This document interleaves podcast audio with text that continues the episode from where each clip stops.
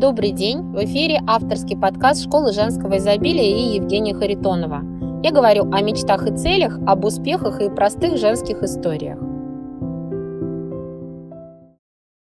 Хочу поговорить с вами о трех способах, надежных и классных, убить самооценку вашего ребенка.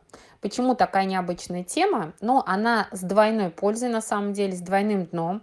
Во-первых, э, я когда буду об этих способах сейчас рассказывать, вы поймете, если с вами в детстве так поступали, значит, ваша самооценка убита, ее надо лечить.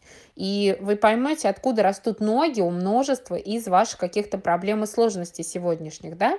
А с другой стороны, польза тема в том, что можно осознать, что не стоит делать со своим ребенком, потому что, как правило, мы воспитываем детей исключительно по аналогии того, как воспитывали нас. А, люди вообще в целом существа не сильно осознанные, и нам очень сложно осознанно менять свое поведение. А то, что в подсознании заложено по каким-то старым рельсам, нам двигаться очень просто.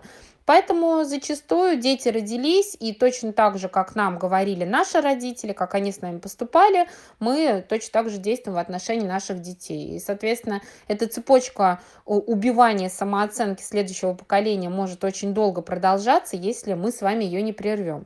Поэтому вы узнаете, возможно, новые какие-то вещи для себя, изменить сможете свое поведение, надеюсь, хоть немножечко, да, и у ваших детей будет более здоровая самооценка, соответственно, более здоровая самооценка у их детей и так далее. Безусловно, все, о чем я сейчас буду говорить, наши с вами родители, если у вас такое было в детстве, делали не специально, никакого зла никто никому принести не хотел. Их воспитывали так свои родители, а их, в свою очередь, воспитывали так их родители. В общем, это такая передающаяся цепочка. И а, такой интерес к психологии, к осознанности, к самооценке, к каким-то а, методам поддержания здоровой психологической личности, он возник не так давно. И, собственно, мы с вами первое поколение, которое может получить об этом информацию а, доступную, практичную, понятную. И мы первое поколение, кто может эту информацию применять уже, начать во благо себя и своих детей у наших родителей такой возможности не было. Поэтому я сразу хочу, чтобы, а, слушая то, о чем я буду говорить, вы а, убрали э, внутри себя желание обвинить своих предков и сказать, ага, мама, ты так делала, ты так говорила, вот что ты со мной сделала, теперь я неудачница несчастная. Мама не виновата, папа не виноват, они воспитывали нас так, как могли. А вы воспитываете своих детей так, как можете вы. И давайте сделаем для этого а, что-то, что-то, чтобы смочь больше. Итак, три способа убить самооценку ребенка. Способ первый – обесценивание. Обесценивание это, не, обесценивание – это психологический термин, который подразумевает, что мы придаем низкую ценность и не придаем вообще никакой ценности каким-то посылам со стороны другого человека. Мы можем обесценивать у наших детей их мысли, чувства, интересы, достижения, поступки и так далее. А как выглядят обесценивающие фразы? А, ребенок делится какими-то мыслями, мы слушаем в полуха и говорим, ой, умный какой, да, это ты что ли сам придумал, боже, пошел бы лучше чем-то другим занялся. Или, «А, о, да ты у нас Клифосовский, ум так из тебя и прет. Ну, такие фразы, я надеюсь, вы не, не произносите по отношению к своим детям, да, но я думаю, что наши родители зачастую такое произносили. А, такие фразы произносятся чаще всего, если ребенок действительно высказал какую-то мудрую, умную мысль, которая, к сожалению, идет в разрез с нашим мнением, или, например, он а, смог какой-то классный контраргумент придумать против наших каких-то наставлений или требований. И здесь, а, не имея возможности здраво обсудить вот этот какой-то момент, родители могут прибегать к обесценивающим высказываниям для того, чтобы ребенка просто заткнуть, унизить и показать всем своим видом, что разговор э, закончен, да, из дискуссии больше не будет. Обесценивание чувств. Это делают вообще 90% родителей, потому что нас этому учили, что именно так и нужно воспитывать ребенка, не обращая внимания на его чувства. Мол, если ребенок чем-то расстроился, нужно отвлечь его внимание или сказать, что это все фигня, Не надо расстраиваться, это все глупости, пройдет скоро, ты об этом даже скоро и не вспомнишь. Зачем ты расстраиваешься из-за таких мелочей? Или еще обругать, что нюню распустил, их что разревелся тут, особенно если это мальчик. Больно ему, боже, терпеть надо и так далее. Обесценивание чувств – это вообще очень э, а, болезненный, жесткий способ убивания самооценки. Почему? Потому что когда чувства обесцениваются родителями, через какое-то время человек взрослеет, сам тоже начинает обесценивать свои чувства. Мне грустно и плохо. Фигня, что это тебе грустно и плохо? Давай улыбку нацепила и вперед пошла, да, и, соответственно, ну, это легкая форма шизофрении уже, раздвоение личности, да, когда есть определенные чувства, мы не обращаем на них внимания, мы даже их можем не осознавать и э, продолжать переть куда-то, не обращая внимания на то, что происходит внутри. Почему это вредно? Ведь э, многие сейчас скажут, Женя, да это же такое классное качество личности. мало ли, какие у меня там чувства. Мне надо работать, мне надо идти к целям, мне надо достигать, мне надо действовать. А я тут сяду сейчас нюни распустила.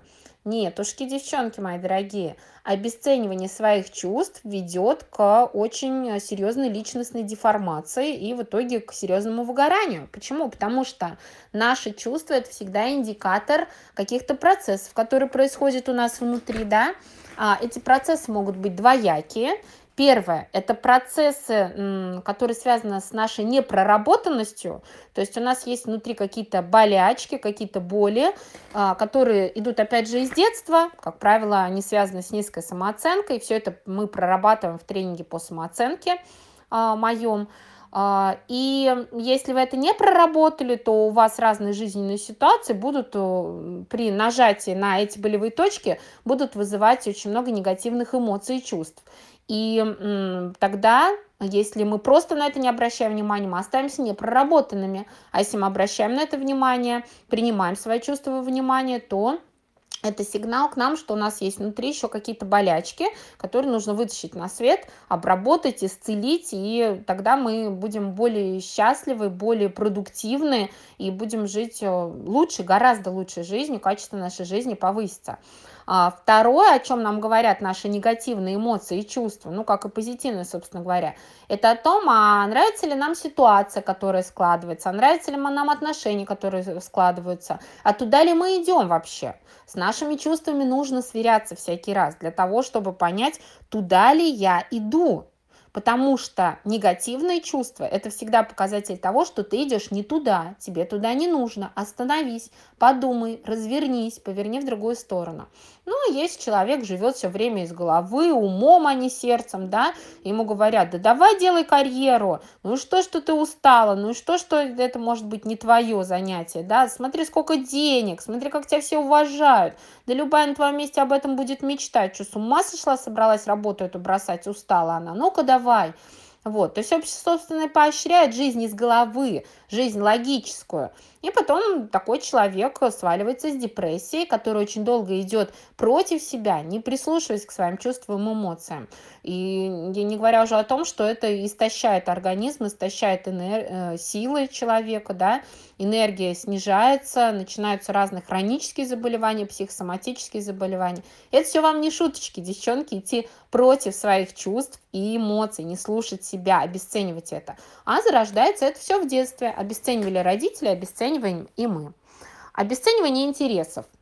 А, конечно, нам непонятны интересы наших детей. Сидит там в соцсетях, записывает какие-то тиктоки или лайки, бред какой-то смотрит на ютубе, прохождение каких-то игр, сидит, ковыряется в своем дебильном планшете, непонятно, что там, мозги совсем отупели уже, не развивается. Наверное, кто-то так думает, потому что так могут говорить бабушки и дедушки, так могут говорить какие-то э, зло настроенные взрослые в окружении. Мы думаем, да, наверное, так это и есть. Что за поколение пошло заниматься какой-то фигней? Лучше бы пошел книжку почитал, лучше бы погулял, лучше бы на гитаре учился играть, лучше бы уроками занялся или математикой. И таким образом интересы детей обесцениваются. И первое, мы нарушаем контакт со своими детьми. Они больше не поделятся тем, что им интересно. Будут делать украдкой, втихаря где-нибудь, понимая, что мама не только не разделяет интересов, она еще и осуждает. Для ребенка осуждение родителей – это очень болезненно, это отвратительно. Вот. Ну и, как всегда, эффект номер два.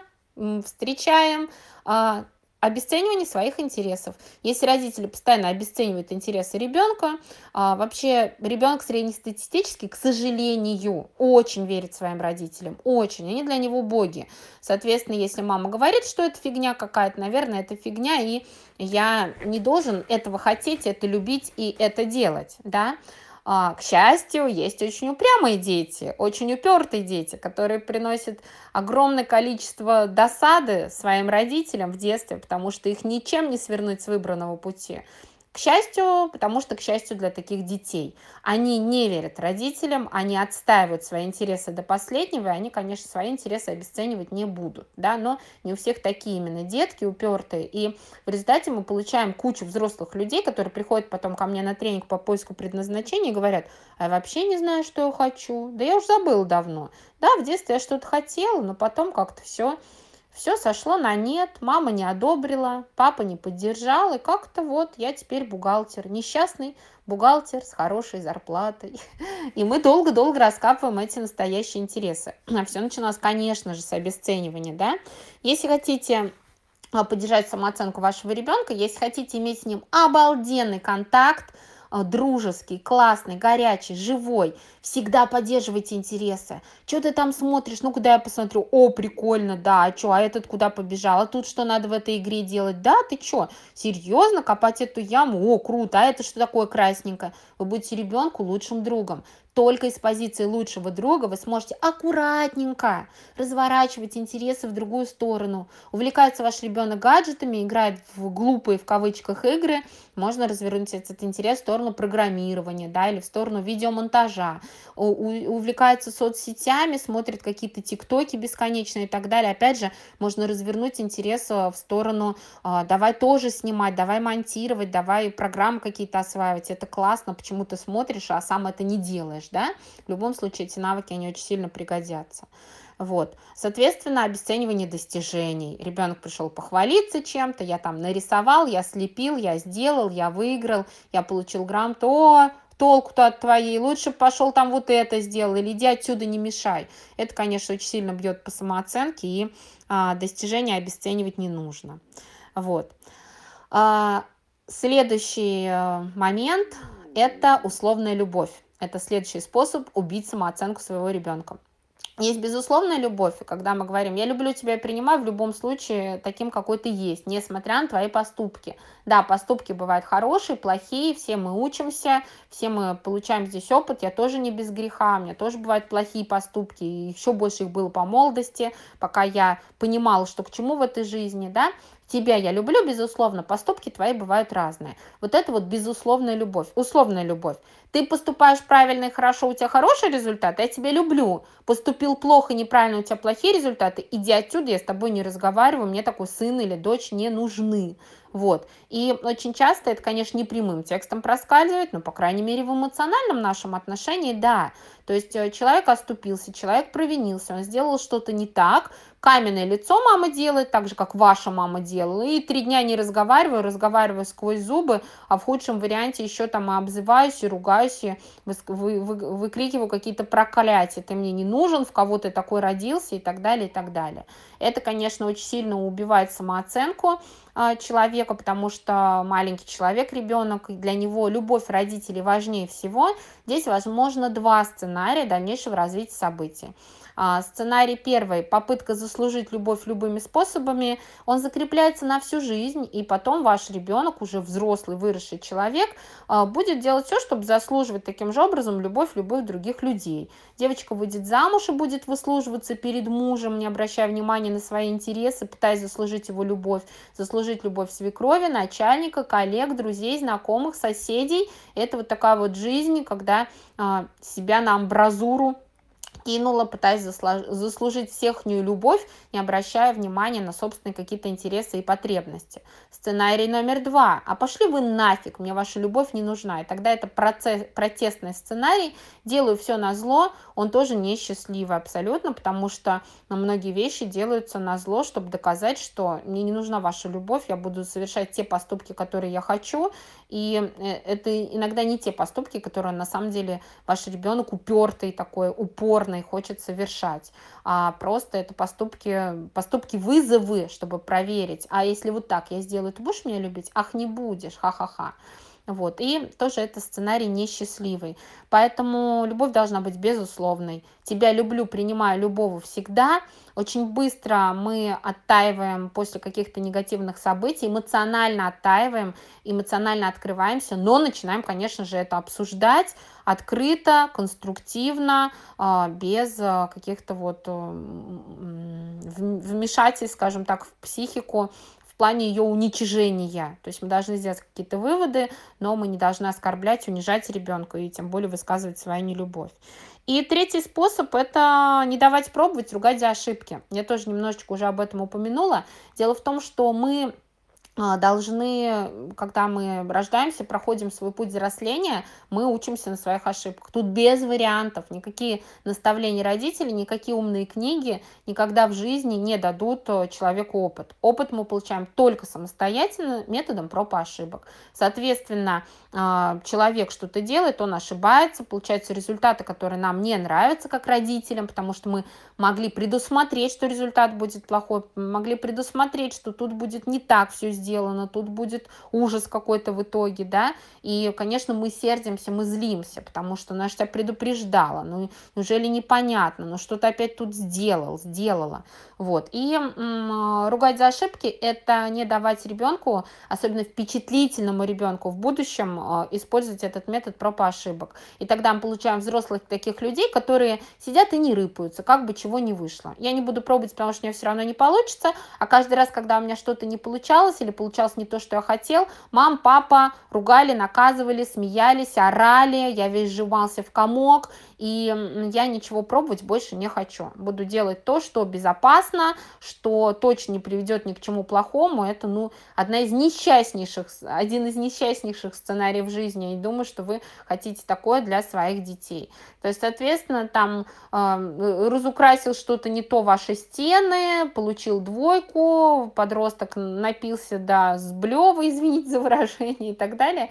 Это все на пробы и ошибки. Вспомните себя, отнеситесь лояльно к этому. А если вы, а, вам нечего вспомнить про себя, ну, скорее всего, вы были таким ребенком, которого уже в детстве замордовали, а, намекая, что ошибки это плохо очень, да, я вас любить, тебя любить не буду, если ты будешь там что-то так себя вести, и поэтому вам и вспомнить нечего, вы боялись до смерти сделать шаг вправо, шаг влево, да, я вот себя хорошо помню, я такая прошлась по всем граблям своей молодости, которые только можно было. Поэтому я сейчас а, лояльно достаточно наблюдаю за взрослением моей 16-летней дочери. Вот такие способы убить самооценку ваших детей. Надеюсь, никогда вы их не будете применять. Постарайтесь быть более осознанными. А, я знаю, что каждый из вас хочет счастья своему ребенку. Ну, если вы обнаружили, что что-то такое с вами именно проворачивали в вашем детстве, то теперь вы можете понять, что, скорее всего, ваша самооценка э, снижена, но это можно исцелить, излечить в психотерапевтической работе, индивидуально с психологом или в тренинговой программе по повышению самооценки. У меня такая программа есть. Удачи вам с вашими детьми! На этом я с вами прощаюсь. До нового подкаста. Очень часто от перемен в вашей жизни вас отделяет всего один шаг. И только вам решать, какими красками заиграет ваш день уже сегодня. Школа женского изобилия. До встречи!